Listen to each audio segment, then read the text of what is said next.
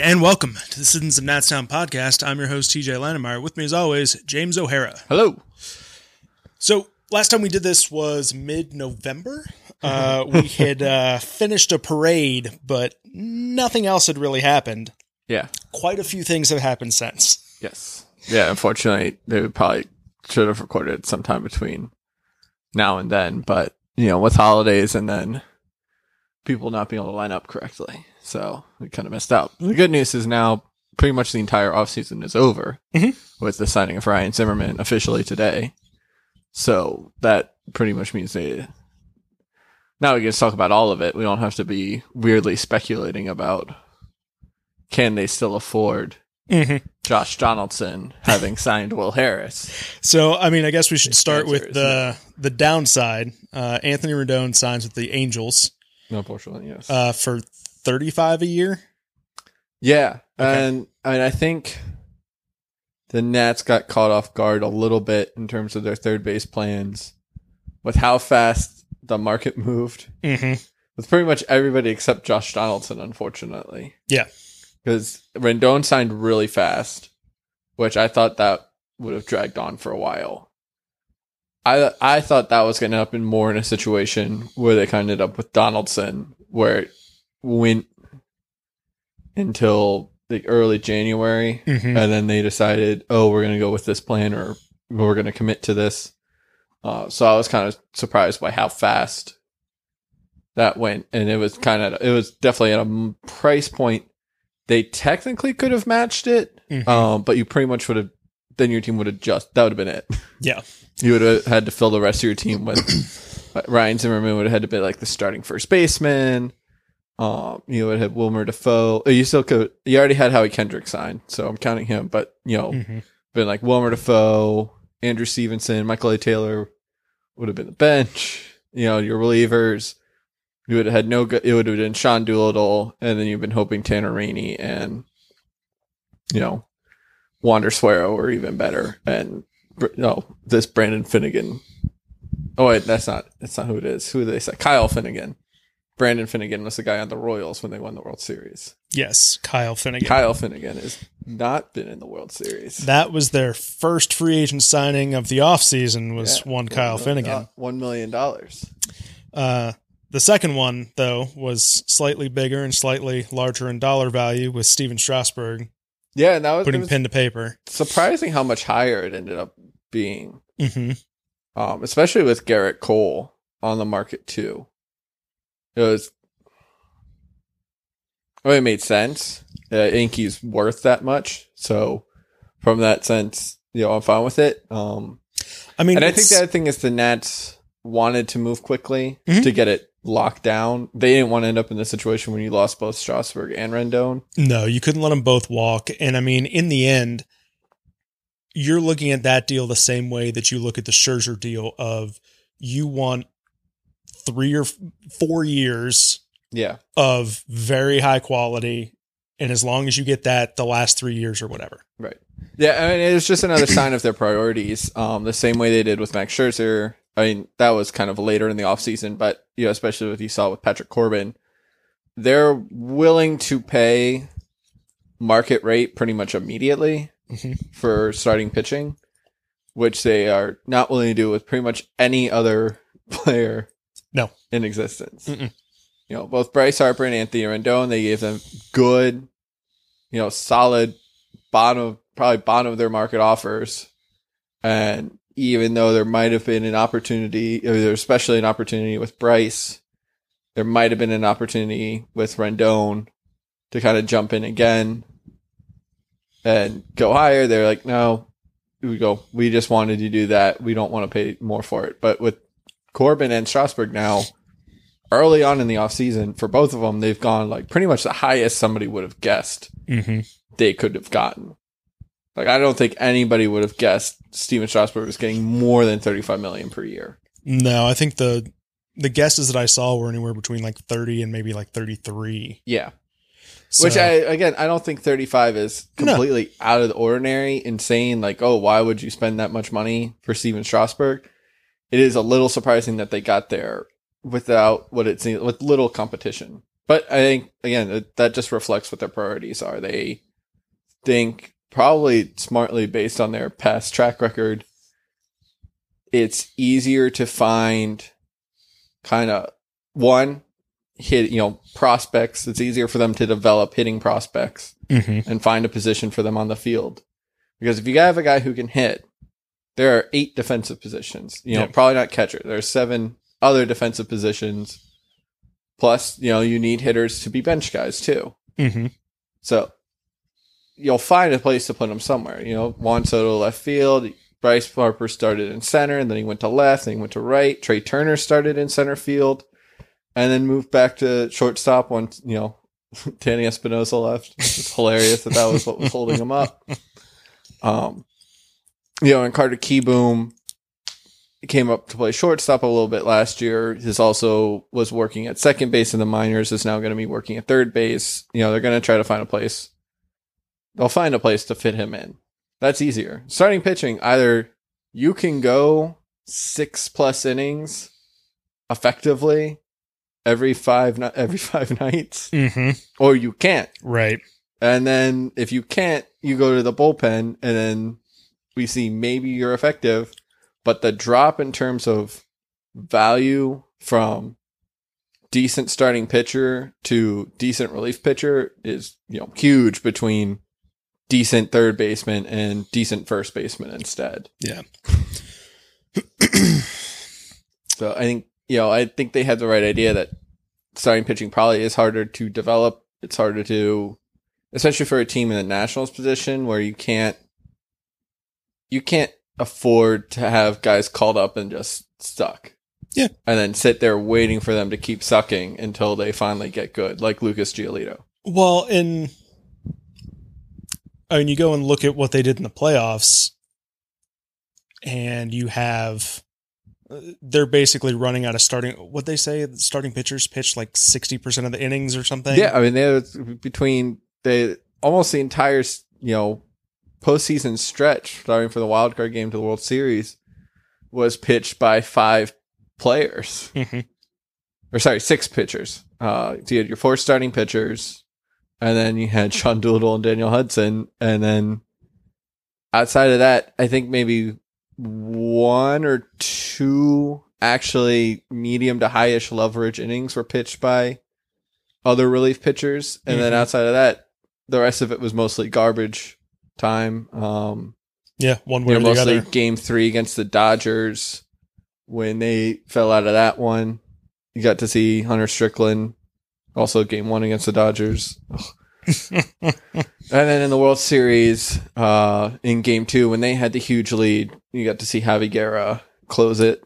Um, and then in game four and five, when they were down a, a good amount, you saw some other pitchers. But other than that, I mean, anything important was being thrown by them. And almost anything in total, I think over 80% was Mhm. thrown by them. So yeah, I mean, that was another thing where they kind of saw their strategy work out. I, to be fair, not that far off from what they've done in previous seasons. It's just a longer time series. Yeah.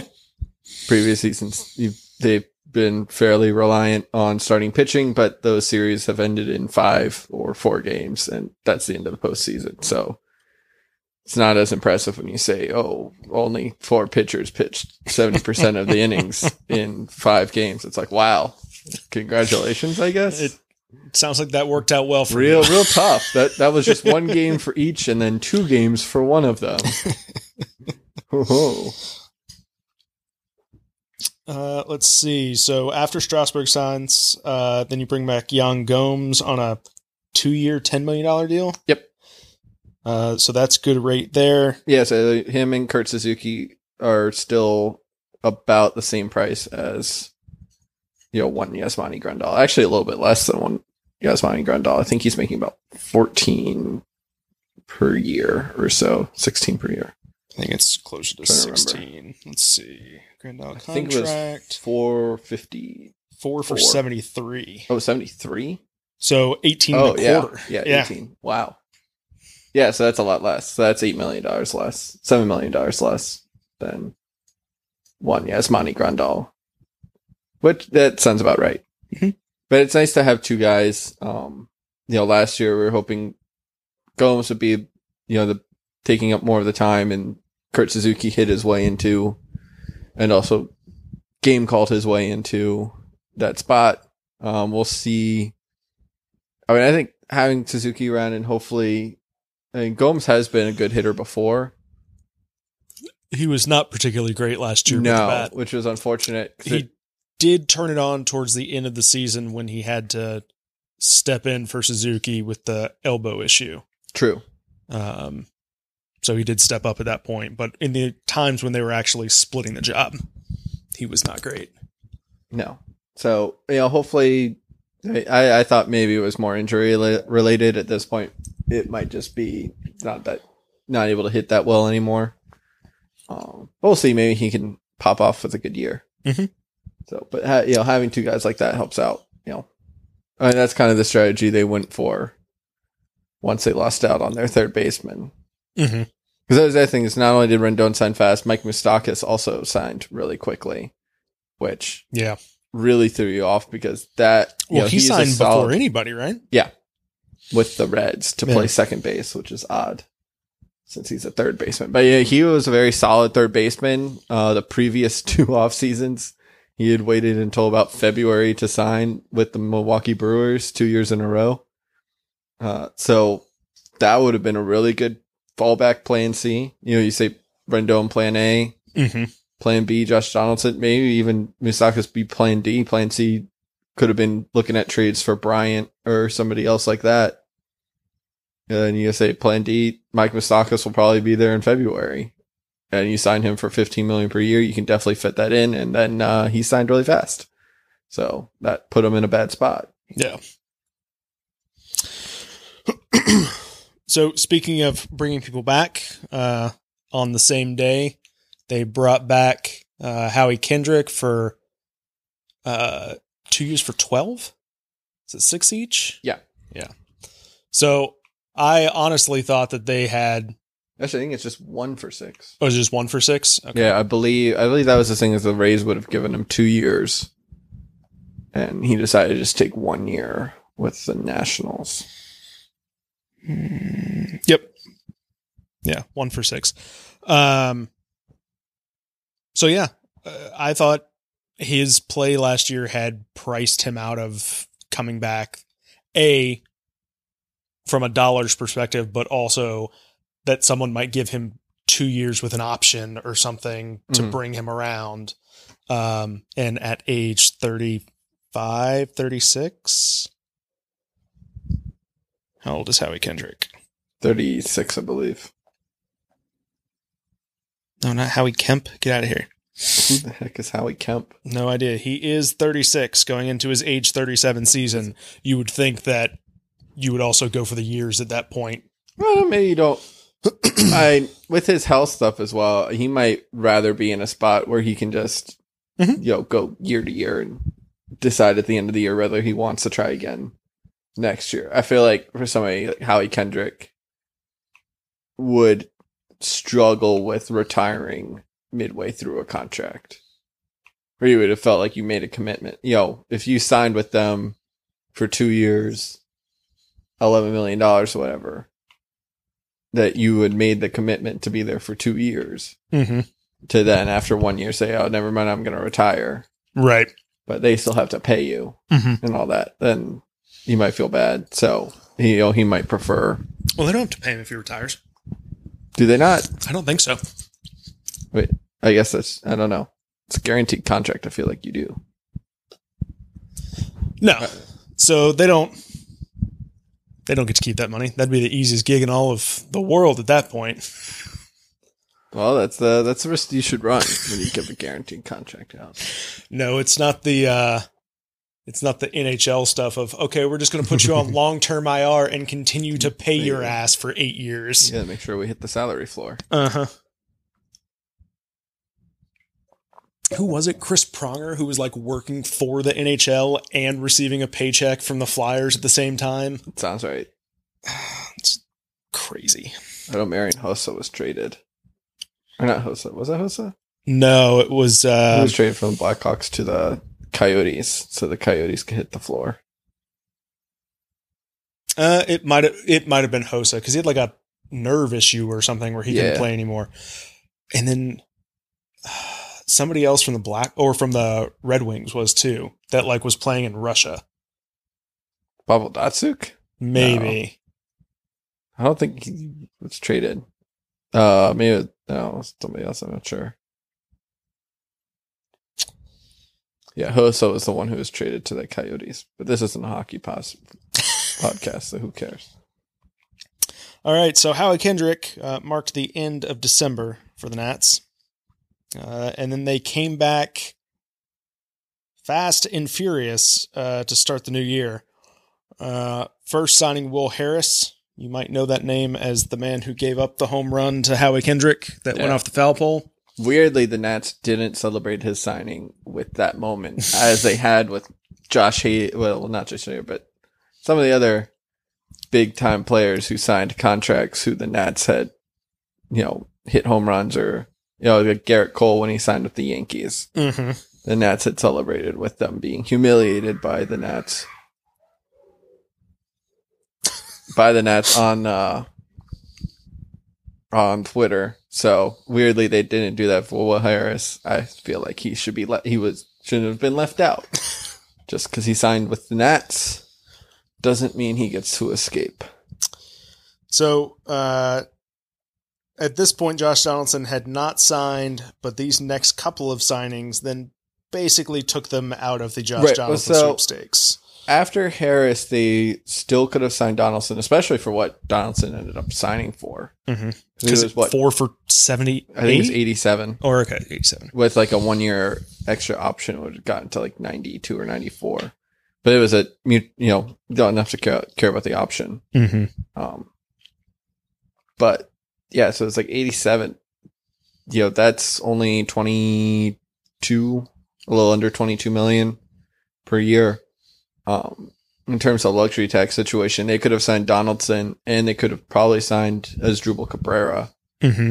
after signing Will Harris. So I, that's felt more like where they were going to go with it was that they got Harris. They were going to get either Donaldson or maybe try to trade for Kris Bryant, uh, get somebody in that 18 to 22 million dollar range, you know, get one extra lower cost veteran infielder to help out at second base. And then that would be it Mm-hmm. um, you know, they'd be probably about four to six million dollars under the luxury tax line at that point. So that would still leave them just enough money for any incentives and for maybe one trade at the deadline.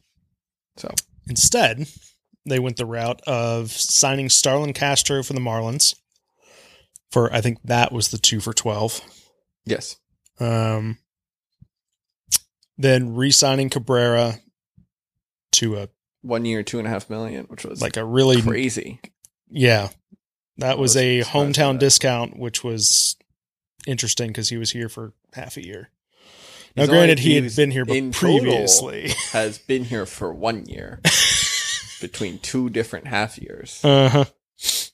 Uh and then went on to sign Eric Thames uh for Milwaukee Yep. for one for four. Four and a half. Okay. Um I like that I like that dude a lot. Somewhere between those, also signed Daniel Hudson. Daniel Hudson was after. Was he after Thames? Mhm. Interesting. Yeah. I thought he was before. So all that stuff came out like relatively around the same time, Yeah. but the actual transaction dates, Hudson's not until the 14th. Whereas Yeah, Thames was the 8th. Technically, the announcement order was different. It might have just been uh, when they were able to get in for. Because I feel like Thames and Hudson were like the same day. Yes. Yeah, I think Hudson was ahead of Thames on the same day. Okay. So yeah, I mean Eric Thames um, as your left-handed power bat, pretty okay yeah, with that. Yeah, that's a good one. Uh, then bring back Daniel Hudson, and then uh, yes, no, today officially have signed Ryan Zimmerman back, For two million. It's pretty good. which deal. is the right spot. Yeah. So uh, it's not the worst. I mean, that's what I was trying to note. uh, as we're going, how people were kind of signing quicker and in, in weirder ways because it explains how the Nationals ended up in this spot. Um, I think maybe they would have been better off being more patient with Donaldson. But, you know, they might have gotten intel from, you know, him or people, you know, people around him that he just wasn't going to come to DC. That's everybody's favorite thing about Rendon and Donaldson and any other player you say in free agency, oh, the Nats should have gone after them harder. Oh, maybe he didn't want to come. like, interestingly, you notice that those people who don't want to come to a specific city always seem to sign with whoever pays them the most money. Yep. And it's like, and then you get people like Eric Thames who are like, oh, well, I just really wanted to go join the Nats. It's like, well, I don't think anybody was offering you more than one year, four and a half million to be a left handed power bat because people don't pay for that anymore. No. So I think you just wanted to get paid and they were offering you a contract. So yeah, they kind of ended up in a, a tough spot where I think some of those those backup plans got taken away from them faster. Uh, I totally believe that they talked to the Cubs about Kris Bryant. I also believe that the Cubs asked for something high and similar to Josh Donaldson. They decided they weren't going to wait that one out. I mean, the word for both Bryant and Arenado is that Robles was the name that everybody wanted. Right. Well, and Arenado was completely unrealistic. There's no way they would have fit that under the luxury tax. And if they were going to do that, I mean, they would have. There were a lot of other way better plans they could have come up with than trading Carter Kieboom and other good prospects for Nolan Arenado mm-hmm. in his contract. Um, but, but, but, but, bum, bum. So yeah, so but yeah, Bryant definitely I think was in play for a minute. You know, Donaldson they were definitely in on, um, and I, I think they just really decided in the first week of January that they didn't want to wait out until now mm-hmm. To find out that they didn't get either of them, and then try to come up with a plan. Because uh, if you notice, the only free agents who are available right now are pretty much Yasiel Puig, uh, Marcell Ozuna was signed by the Braves soon after they lost out on Donaldson. Uh, you know, outfielders wouldn't really have made sense for the Nats to sign. Um, I think there's one infielder who's available right now. Oh, Wilmer Flores. Mm. Pretty much would have been. Which now, that would have be been fair, that would have been an okay signing. Yeah. As your like utility. Yeah, I don't think Flores is all that far off from Starlin Castro slash Asdrubal Cabrera. Nah. Territory. Um, unless you believe in the idea that Starlin Castro is going to Daniel Murphy it up next year, which I do not, but you never know. I didn't really believe Daniel Murphy would do that. Uh, so. Yeah, we'll see. But Here's the real question. Do you think they're do you think they're actually done at this point? Oh yeah. No, they don't have any more room at this point. I mean, there's I mean, they could do something, but I mean, you don't have that much room under the luxury tax. There's no real point in going over the luxury tax.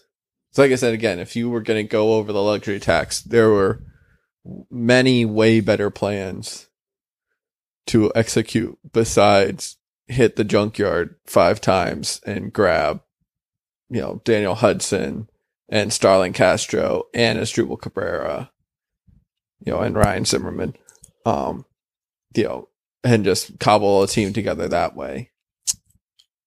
You would have probably wanted to get somebody who was actually good for more money, even if it took you over by a couple million. I mean, if they were going to go over the luxury tax, we would have Josh Donaldson in DC right now because they would have just blown out the market and won the bidding. No, my only thinking is if you're going to go acquire somebody that potentially is only has a year or two on their contract, you're not yes, you're over the luxury tax for a year or two, but you can reset that point. Yeah, I the other problem is I, they just they have twenty five people already. True. Um, you have three. Uh, your bullpen's kind of full because you want you got Doolittle, Hudson, and Will Harris. You definitely want to keep Tanner Rainey and Wander Suero engaged Mm-hmm. because they might end up being really good for cheap. Uh, you're going to need that because Sean Doolittle will be a free agent next year. Uh, and then two years from there, uh, two years from now, Daniel Hudson will also be a free agent. And who's even to say if Daniel Hudson will be any good next year, even? Yeah. Uh, and Will Harris is pretty old. Who's to say how long he's going to be able to keep it up over his three year contract? So they they definitely got to keep those young relievers around and in spots where they can sort of get you know consistent work in. So I wouldn't really see. And then I mean, you could replace somebody like Roenis Elias or Hunter Strickland, but at that point, you know you're looking at you know your sixth or seventh reliever True. um, or you're looking at your fifth starter. but again, since they have Joe Ross and Austin Voth, and Erick Fedde, since Erick Fedde inexplicably has a fourth option. Well, not inexplicably, it's explicable. It's just very confusing. um, he has a fourth year option, so you can stick Fedde back in the minors this year. You can use your 26 man spot on Voth to also be a long reliever, and you can use Joe Ross as your fifth starter, or you can switch that. Joe Ross can be the guy in the bullpen. Voth can be the fifth starter. Uh, they're in a pretty good spot there too. So I wouldn't see anything on the pitching side, and they have way too many people on the hitting side at this point um, to be really acquiring anybody. I'm just truly curious about A, what the lineup is going to look like.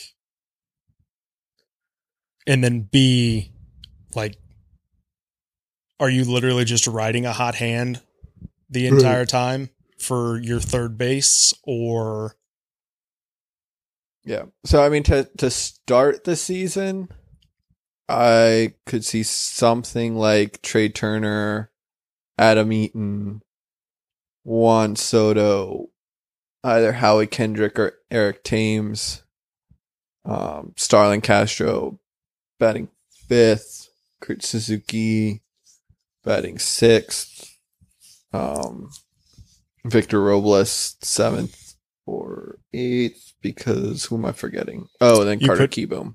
yeah, Probably Carter Kieboom seventh and Robles eighth. Uh, and then that'd be how it'd start the season, you know, unless Robles or Kieboom has a huge spring that gets you more excited and you can move them up higher. Uh, but otherwise, you know, I'd start that way and then just wait and see who hopefully I really the way they're gonna have success is somebody from that six, seven, eight pops off for a great year. Whether that's Castro or Kieboom or Robles. You really want one of them to just kind of jump up to that 125 plus WRC plus level.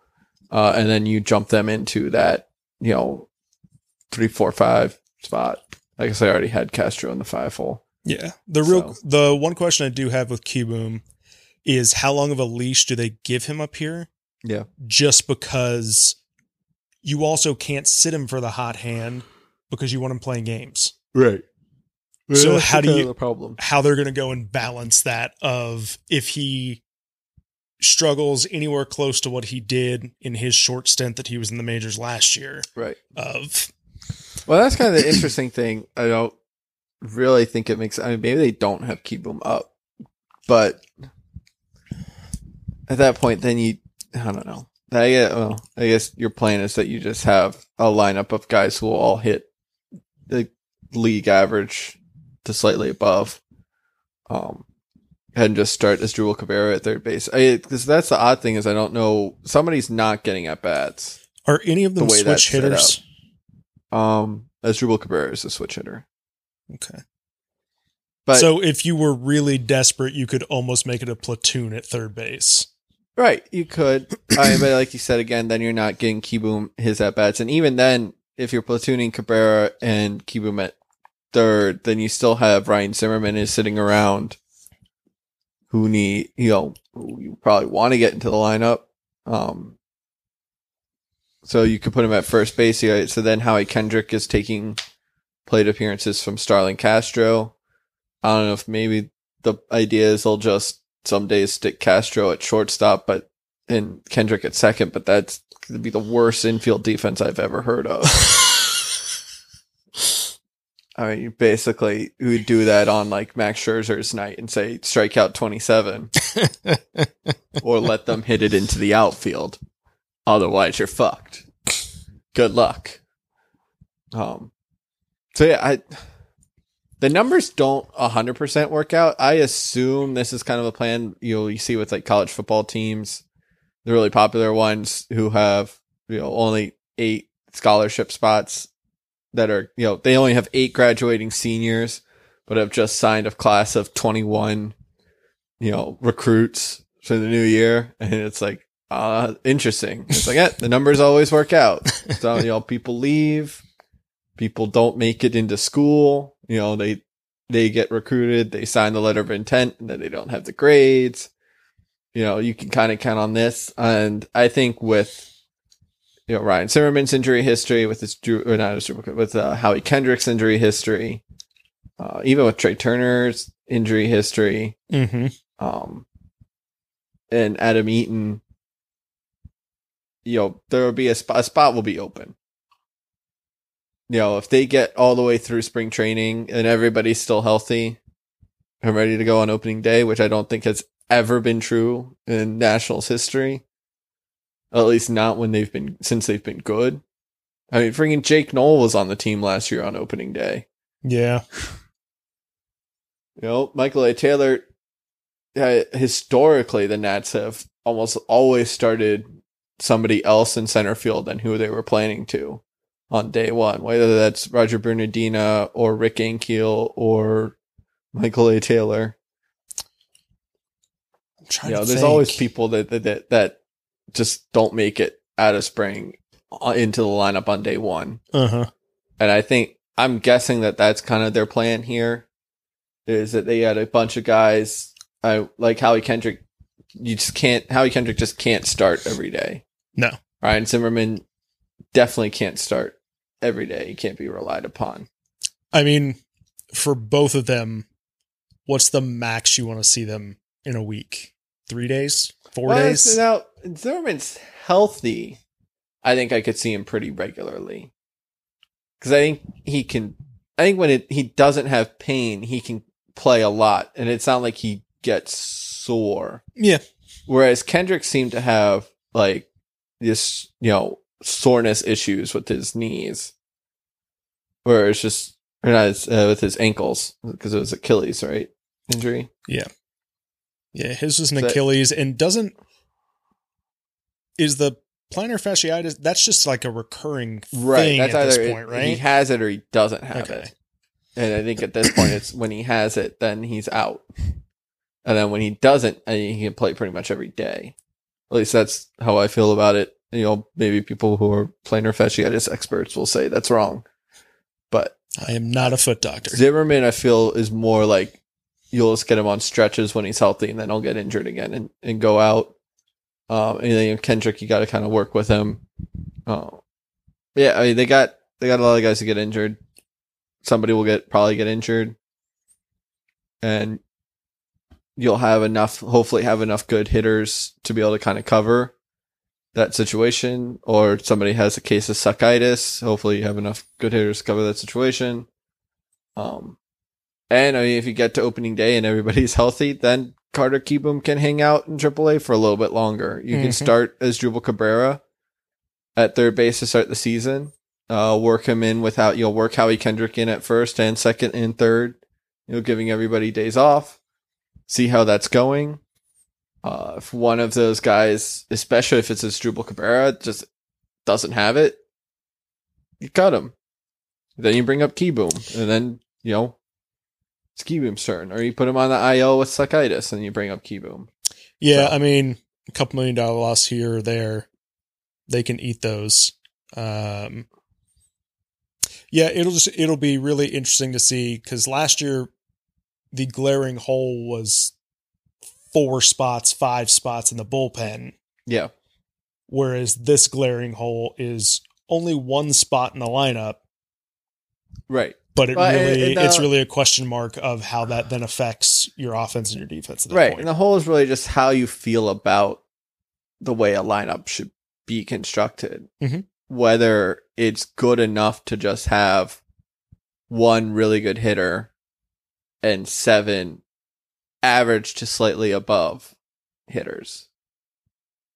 No, will that be good enough? Now the problem is, you know, when Yan Gomes, when you talked about his struggles, if you if Patrick Corbin stayed to pitch, Yan Gomes is on the lineup. Now you're down to six.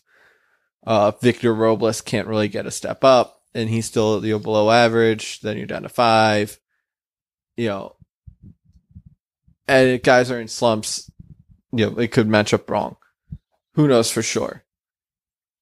The risk you run is you end up close to the 2015 Nationals, where you went into the season saying, "All right, we had one really good hitter.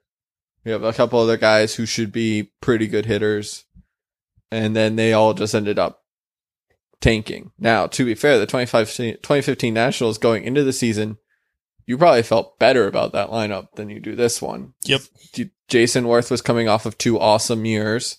Ian Desmond was coming off of, you know, some pretty decent years. One awesome year in 2012 and two more, you know, solid seasons.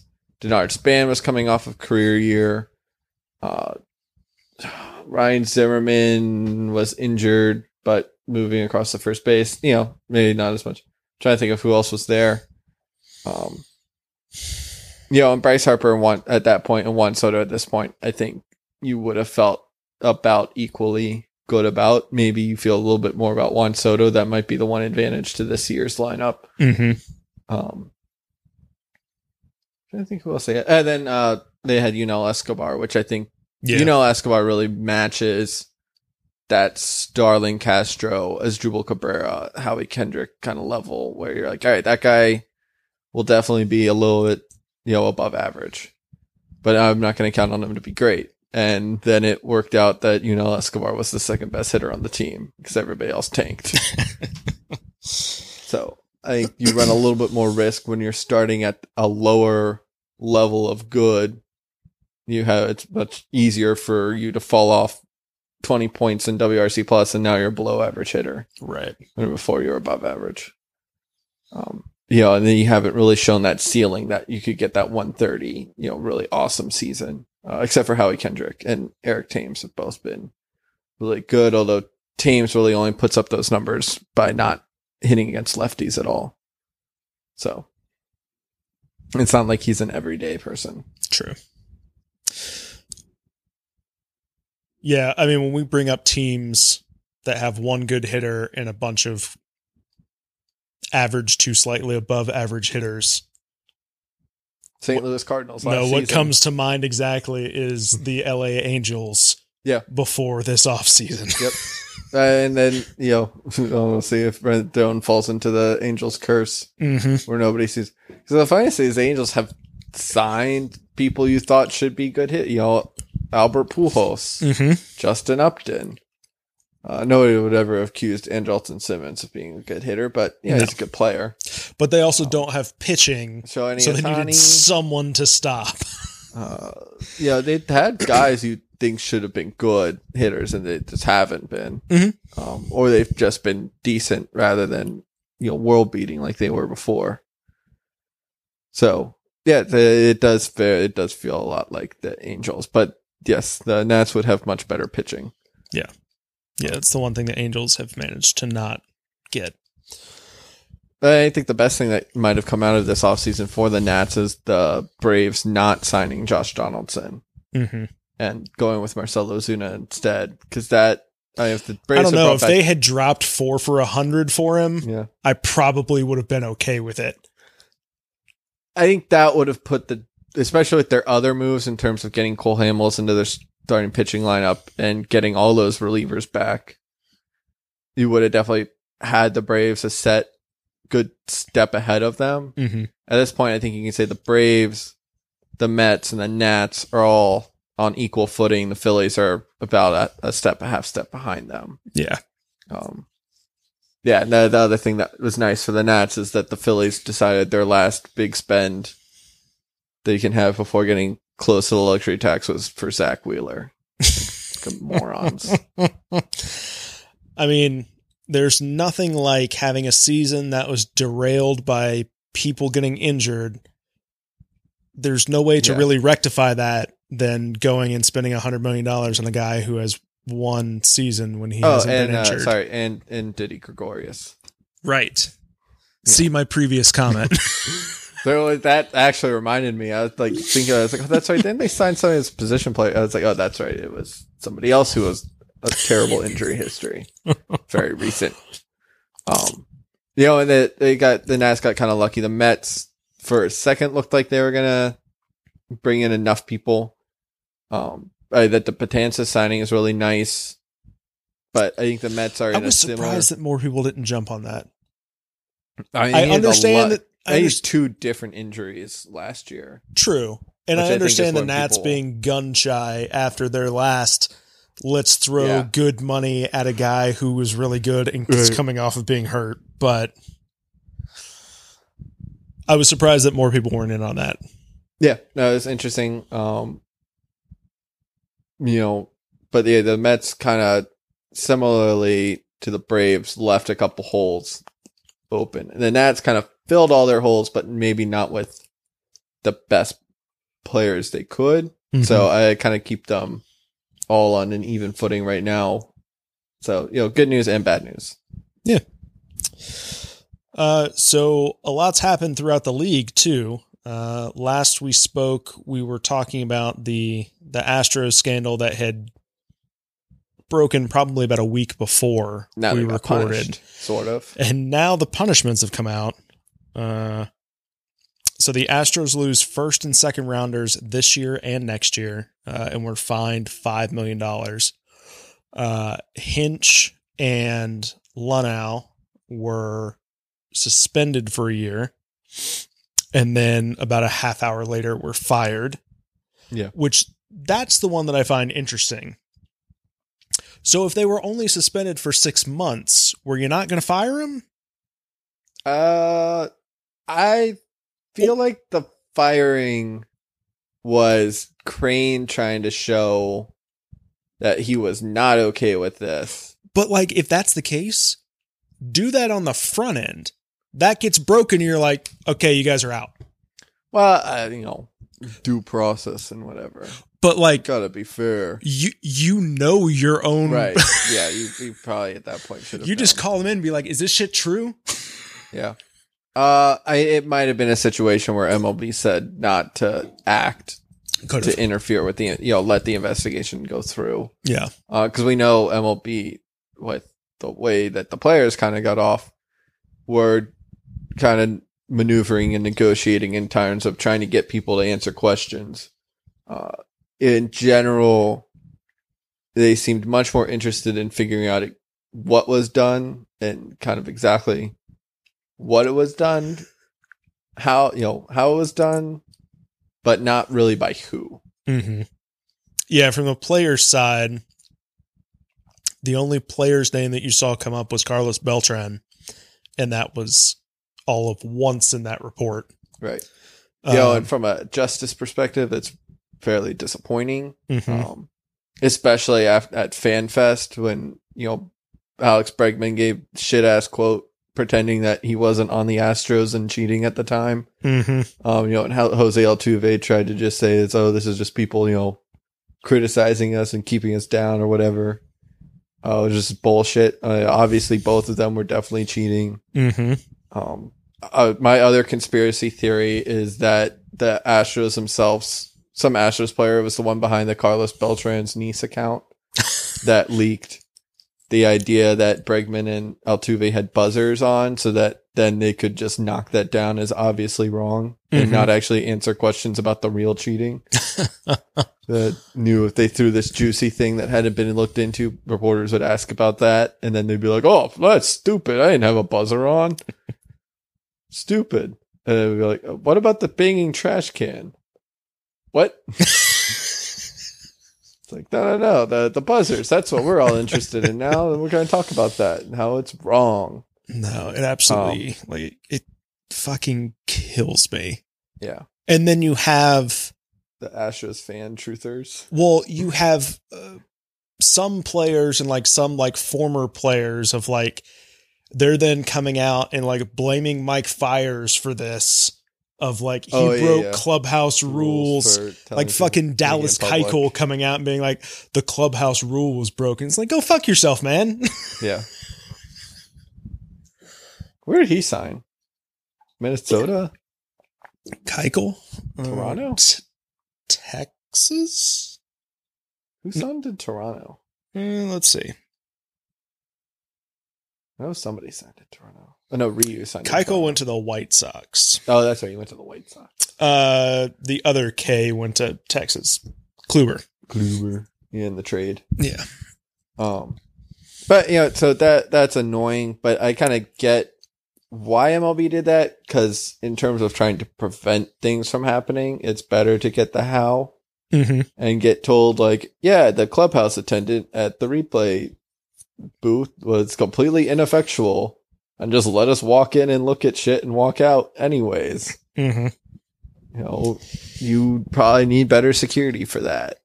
You know, this is the other way we are learning, you know, getting the signals and sending them. Uh, so I, I understand why they did it that way. Um, but yeah, that's why uh, my guess would be that they told Crane not to take any action, um, so that they could have people as cooperative as possible. And Yeah. That makes sense. afterwards, kind of jump springing on them. Well, and it makes sense that you couldn't. I mean, how could you possibly discipline players like whole cloth at Right. this point, where like you're talking about, okay, some of those guys are on different teams, so how are we? Yeah, I, I think it would have been that hard. I the tough part would have been once each player. It's probably each player would have been able to bring a grievance. I mean, maybe they would have been able to combine it into a single case, maybe not. But that would have been hard for MLB. Is they had to have direct evidence, and not just evidence of somebody saying, "Oh yeah, Altuve was up there while we were hitting the trash can." They had to have direct evidence that the player knew what the scheme was, Mm-hmm. was, you know, kind of directly requesting the scheme to be used and was using it to his own advantage. You know, so you had to prove one that they knew. So, you know, so for Jose Altuve, not only did you have to prove that the trash can was being banged on while Altuve was up, relatively easy. We've kind of been able to do that. Mm-hmm. And you say, well, okay, there you go. Altuve was cheating. You should suspend him. The problem is then Altuve comes in, his lawyers come in and they say, well, can you prove, starting off, that Mr. Altuve knew why, why the trash can was banging? Yep. Or was his teammates just hitting a trash? Did he just think they were hitting a trash can and he didn't understand what the purpose of the purpose of the scheme was? You can't prove, can you prove that? Then two, can you prove that Mr. Altuve knew that they were getting those signals illegally through the video monitor and that there wasn't just somebody in the dugout trying to pick them up and that they were, you know, they were able to just kind of pick up the signals in a specific way and we're giving it to them that way.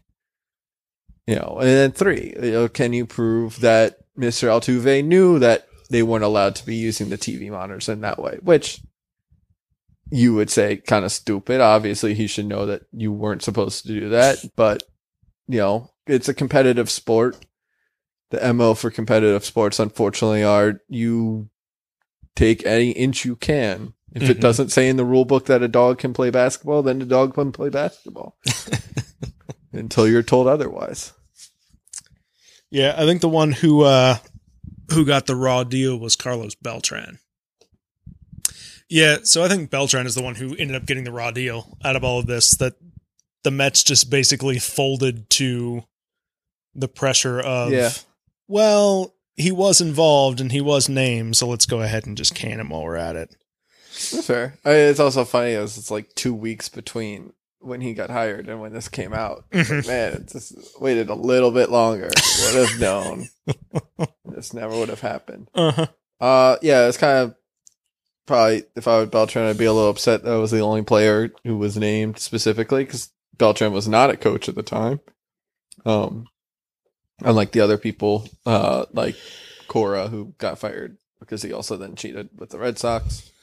Um, Which I'm still really curious to see what that's going to be.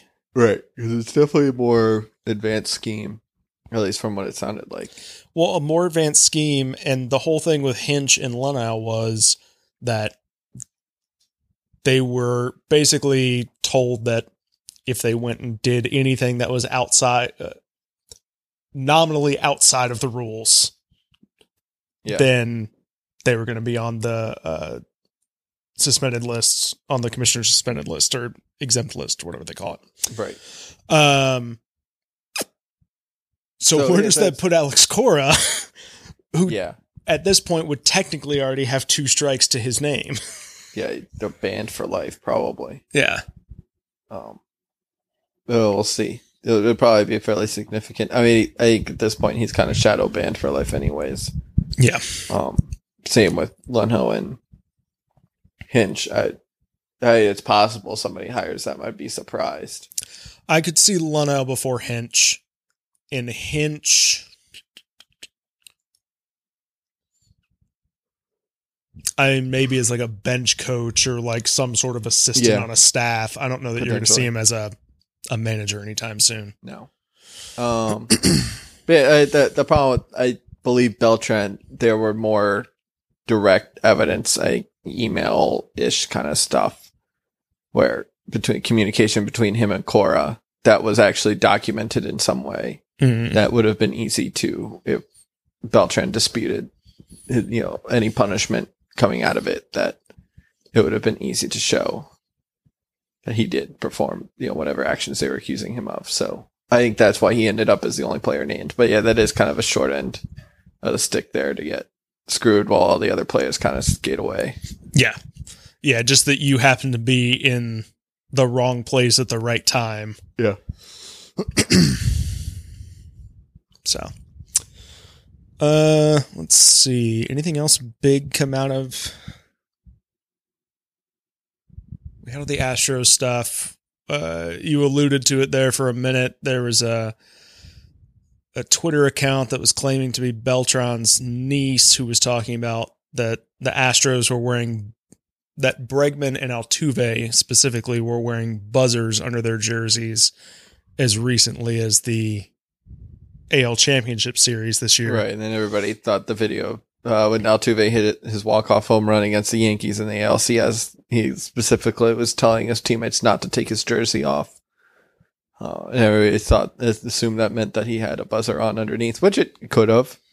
Um, it's also definitely possible that Altuve's story that the last time he hit a walk-off home run, they pulled his shirt off and his wife got mad at him for running around without a shirt on was true. You could see that and that's also he was just being funny.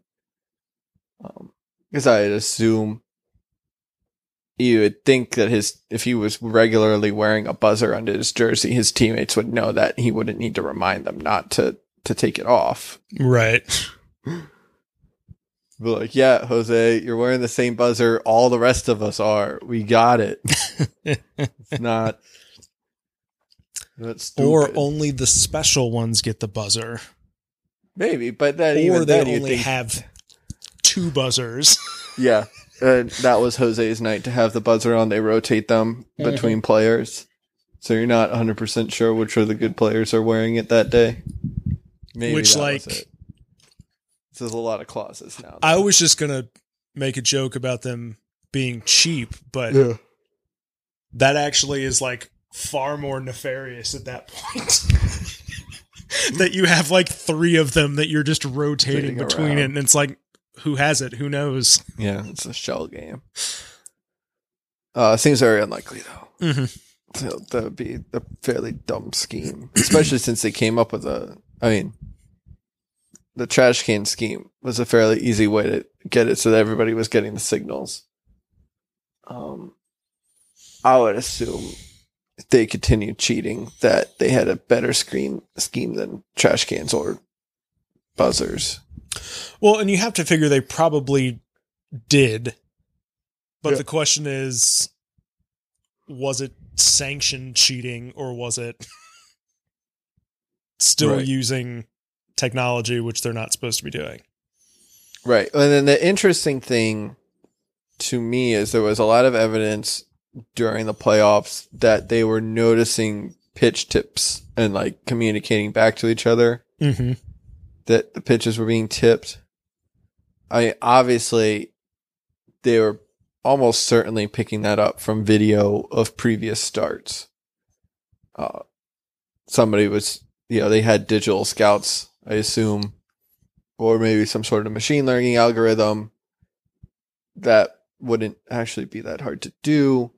Basically, you could have a machine learning algorithm that would go through the static images or, you know, the short videos of the pitcher standing there before this delivery and label each image with the resulting pitch that comes out and then see if the, you know, something in terms of the pixels. I mean, the, the hard thing is you'd have to make sure you were able to center all the different times they were pitching, all the shots of them before they throw the pitch. You'd have to make sure they were all from the same static location.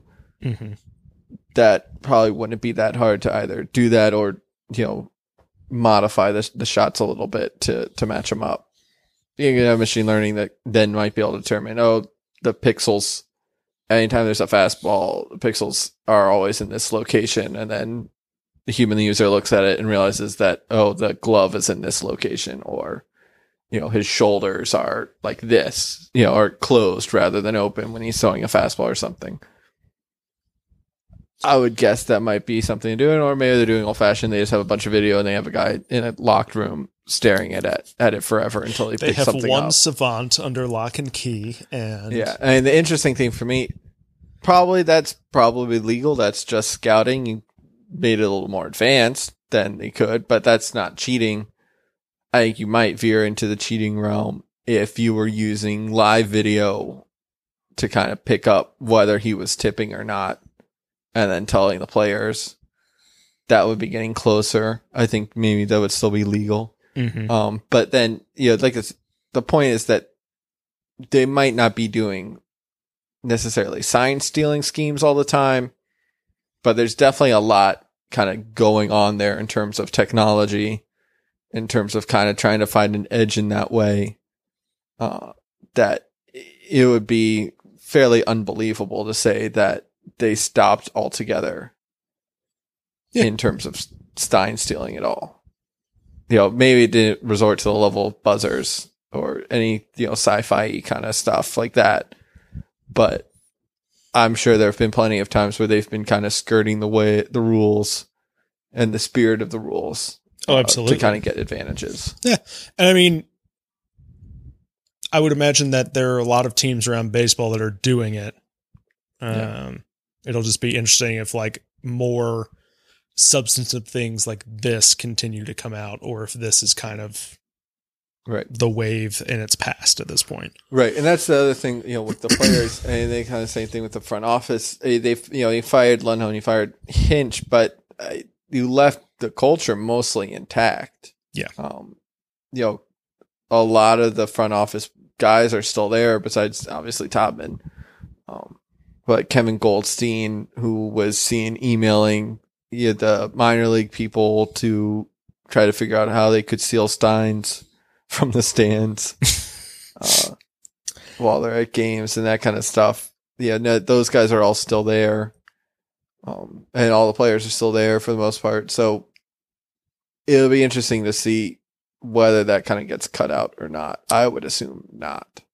which will be very interesting because the Astros uh, signed their new manager today. Allegedly, it hasn't been proven. Technically, only Bob Nightingale has said it. Uh, okay. Which that means it's not happening. Possibly. Who knows for sure? I would not back Bob Nightingale.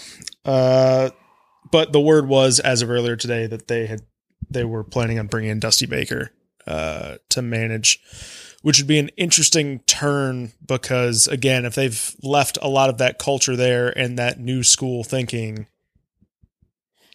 and style of the game, Yeah. it would be very interesting to bring in your more old school manager with Dusty Baker. Uh, yeah, I don't think he would really put up for that kind of shit. mm-mm. Um,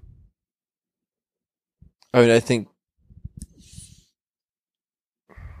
yeah, I, I think it would be good. I'd I'd be surprised. I mean, maybe he does get hired. I just don't really see it as a fit because the the Astros really feel like one of those teams that they're really kind of dictating to the manager. I think that was fairly clear in the report on the cheating scandal where AJ Hinch decided to take a bat to the TV, the monitor they were using for cheating, because apparently that was the best thing he could think of, That was that was my favorite. rather part. than like actually having any sort of power to tell them to stop. And or saying anything to anyone. right, His thought Well- was, "Well, I'll just beat up the monitor." Beat up the monitor, and then they kept doing it, and then that was it. He just was like, "Oh, oh well, I guess they're still gonna do it." It's like that kind of showed how little power the manager really had there. hmm I think an old school manager obviously wouldn't have a TV monitor. But I think if you get somebody, you know, like Dusty Baker, if he saw a TV monitor and he saw guys cheating and felt it was wrong, which AJ Hinch, I think all those assumptions could be said based on the report, he would have told them to cut it out hmm if they didn't cut it out, you know, he would have definitely told his bench, he would have told Cora to cut the shit out. Um, if the players kept doing it after he told them that, I think he would have just started benching all of the players who were doing it hmm until they got the message. Yeah. Now, I think he would have done it in a creative way where you not, you wouldn't have noticed something was off. Um, you know, similar to the way, you know, and that's kind of that subtlety that really makes a great manager. You saw in the way with Davey Johnson, kind of handled Bryce Harper early on, where he's trying to give like a, you know, technically was being given a punishment day off, but the optics, he was able to sell it as a regular day off hmm it was kind of just coincidence. Um, you know, somebody like Matt Williams wasn't really able to do that kind of thing. It was very obvious whenever he was doing, you know, trying to take a direct action. I think Dusty, you, you know, or somebody along those lines, like Davey Johnson, somebody along those old school lines, you know, Altuve would have sat. Then the next day, Bregman would have sat. Then Springer would have sat. Um, and you would have noticed if you looked at the long sale that hey, these guys are getting a lot more days off than they were before. Their rate is going up. hmm Um, but it wouldn't have been like one day Altuve, Bregman, Springer, Beltran, McCann, uh, Reddick are all out of the lineup on the same day. And the other guys are in. Maybe it would have been. That would have been interesting. I think that would have been a little obvious. The response from the media would have been interesting. Yes. I don't know. Ask them. Yeah. so yeah, I, I think it would be kind of interesting to see Dusty Baker go there because again, I don't feel like the culture is changing that much. Just the names of the people. So I'd be surprised if they got somebody who's fairly independent minded as Dusty. Although maybe he isn't as much anymore. I mean, we know with the Nationals, he kind of gave up managing the pitching game, at least reportedly, to Mike Maddux. hmm Uh, and there, there's some other things in terms of the lineup and, you know, some of the personnel choices were decisions he was making in conjunction with Mike Rizzo and the front office. It wasn't just, you know, he was allowed to do whatever he wanted. hmm Um, but I think he was, you still feel a little more independence with him than somebody like AJ Hinch or you know, so these other kind of empty vassals. Yeah. Uh, let's see. I feel like there was something else that I was going to bring up, unrelated. Oh, uh, it was announced yesterday that uh, umpires are finally going to do the the Oh, football they have a thing microphone? and Yeah. wear a headset Freaking great. So helpful. and announce what the fuck is actually going on on the field. You know how useful that would have been during Game Six of the World Series last Uh-huh. year? To been like, why specifically are you looking at this? And then they can also like explain why it still was this. Yeah, oh, yeah, even though you're wrong. Oh, wait, the the problem really was when they reviewed it and they walked back and they called it and then they like walked back to the and they kept lo- listening for longer. And it was like, what? That is like really like I have no idea what could be possibly happening at this point. Although that that explanation would have been great of like you actually can't review this play. Yeah. Dave Martinez then said that we needed to look at something, so we decided to go and get the rules check for him and then Yeah, I, I can't even remember what it like. They were talking to them, but it was about something else. Like it wasn't like overturning the play. no. It was like something like, oh, they wanted to protest, and we needed to find out whether they were allowed to, or something like that. yeah. that. Something like really obscure and weird. Uh, which would have been, yeah. There, there's been a lot of times where it would have been nice um, to have that. It would have also been funny that there are other times where the the stadium reactions are poor because they don't know why something is happening, even though like everybody on TV knows. hmm And it's like, oh yeah, yeah, no, no, that was the right call. They reviewed it for this reason and overturned it because that you know the TV announcers can help you Yeah, I mean figure it out. how many times I'm sitting at the game and like something happens and I have to go to Twitter and be like, "What the what is going on?" Yeah. Yeah, everybody's like trying to tweet it really fast. Who's watching on TV? Trying to be like, people at home, people at the game. This is what's happening. Don't worry, don't worry. How many it would have been times so I much faster out, if the umpire just came on and said like, "Oh, this is what it was." It's like, "Oh, okay." Thank you. So yeah, I'm excited. Um, I'm really excited for the first time some player gets ejected and the umpire says some shit, or a, co- a manager. No, you know what I'm really excited for? The first time that mic is hot. Yeah, and they forgot that about it. Yeah, I, I just I just want to see like a moment. Um, it's like ah, you know, Dave Martinez has been ejected for being a jackass, and it's like turns off the mic. It's like what? I mean, I don't think that will happen. Likely, but Or is I, it- I, I it feel gonna- like it happened once. Is it going to turn into like uh soccer fouls where it's like uh, he was ejected for dissent? Dissent, yes.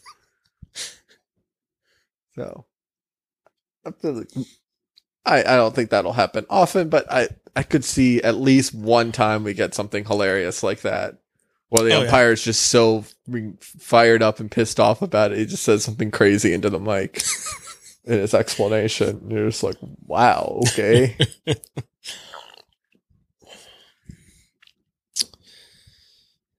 well, we've got spring training. Pitchers and catchers are here in what? A week and a half, two weeks? Sometime in February, I know that for sure. Mm, then probably closer than that because we're at January 28th. Yes, it is almost February.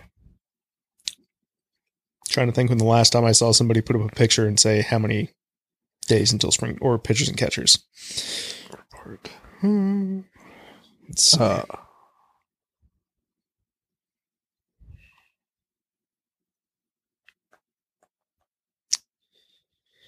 and the verdict is a new pitchers and catchers report between February 11th and 14th. So we're right at two weeks. cool. Yeah. It's exciting. Yeah, I mean the the real question is, you know, granted spring training stats mean nothing, but it is always more promising when you have someone that is at least hitting well in spring training. that Yeah. They're seeing the ball well and all that kind of stuff. It would be much more assuring going into the season if one of Castro, Kieboom, Robles, even Cabrera, I'll throw him in there. It was just like going crazy in spring training. I I mean I'd really like to see Kieboom hit that for one of two reasons. Either A, that he's going to contribute, or B, he's not going to kill any value that he has. Yeah. That's that's my other concern with relying on him like this Right. is that you could possibly burn any value that he has. I mean, that's an interesting thing to me that they didn't end up trade him, but maybe they are feeling okay with him. I'm not really. I'm interested to know exactly what their internal evaluation is on him. Um, I feel like they've gotten too many players if they were really confident in him Mm-hmm. to start at third. You don't all, you don't need Asdrubal Cabrera and Starlin Castro and Howie Kendrick and Ryan Zimmerman if you're totally cool with just rolling with Carter Kieboom. I mean, it very well could have been the case that anyone who had a third baseman didn't want Carter Kieboom. Right. Yeah, that's why it's possible. Um, but I could have looked for trades for elsewhere, you know, for Mhm. other positions. The interesting thing for me is really in general when the Nats have somebody really good like Bryce Harper or Anthony Rendon or Trea Turner or Juan Soto or Victor Robles, they like know they have that mm-hmm. and they keep that space clear and they're ready to just throw that guy in and just be like, all right, here we go. This is it. This is his time now. Um, they were a little slow with Trea Turner, but you know, overall, yeah, they've been fairly good at at kind of spotting those guys and trading the other ones. And right now, the Carter Kieboom path feels more like the Le- Lucas Giolito side. You know, somebody we we just want to trade while everybody else thinks is good because we're not as confident in him. You know, somebody like Robbie Ray as well, uh, Mhm. because we can get a lot more value back in a trade. Right. Uh, so my concern, I, I agree with you, as well. Like Carter Kieboom, one, if he's not starting this year, if he's not on the major league roster and he's in the minor leagues, that's oh, no matter how well he poor well or poorly he does, that's concerning to me because that's another year older he's gonna be Mm-hmm. when you if you're gonna try to go trade him. well, and if uh, you're also talking about, granted, it's GM speak, but Rizzo was out there, you know, tooting the horn of, well, he's definitely going to be on the roster and he's ready to, Yeah. you know, go out there and do it. So if you Yeah. go and say those things and then he gets optioned to AAA Right. at the end of March, uh, there's certainly a uh, a problem. Yeah. So uh, I will say, hopefully, it, it's a non-issue. He is actually ready to go. He does well enough in spring training. He gets a starting job out of the gate next year, and maybe not crushes it, but does well. Mm-hmm. And then this is a moot point. But yeah, was, this was an interesting inflection point. It felt like for him, where it really would have been a good point if they weren't confident in Kieboom. He should have been traded this winter because you would have been at a point where the other teams won't have seen enough of him to sour on him. You know, the public prospect rankings are still good. I mean, you maybe wouldn't have gotten anybody huge. Maybe you really couldn't get Kris Bryant for two years for Carter Kieboom and some other people. Uh, but you could have gotten somebody. You know, they could maybe on the relief pitching side or, you know, second base, one of their other spots. Yeah. And while I mean it's not it's not necessarily what you want from your third baseman going at it, but I mean if he came out and was granted without the defense, he was Victor Robles at the plate. Yeah. You're probably okay with that. Oh, 750, 775 OPS. uh, depends on his defense. My, that's kind of my concern. And Victor Robles hitting that is fine because his defense is awesome. Um, I it's pretty much the same as Michael A. Taylor. If Michael A. Taylor could have just consistently hit 90 WRC plus, then he would still be the starting center fielder Mm-hmm. for the Nationals. Victor Robles will have been traded like two years ago, probably. Um, but he couldn't, and we'll say hopefully Robles can. Um, but for somebody like Kieboom, unless his defense ends up being way better than how it's been reported so far, he's gonna have to hit. You're gonna have to be at least average. Um, Let's see. So he's going to be 22. so I mean, if he comes in the minors this year and hits like 90, hits like Robles 92, 90, 92 WRC plus, I mean, that's not the end of the world. I don't know if he's really that valuable of a player for this year, but I think you could still kind of hope on and project out and see 2021 maybe he takes another step forward offensively and then you're seeing a good player. I could see that. Yeah, I mean the the comparisons that he's gotten, at least at the plate, are Alex Bregman. Yeah, which is probably a little high, but Probably a little high, but also, granted, only in 50 games. yeah. Uh, Bregman, his age 22 season was a 791 OPS, a 116 OPS plus. Right, which that that would be about what I would really like to see. Yeah. Uh, especially with the way his defense is. That would be a good solid it'd still be a good solid player.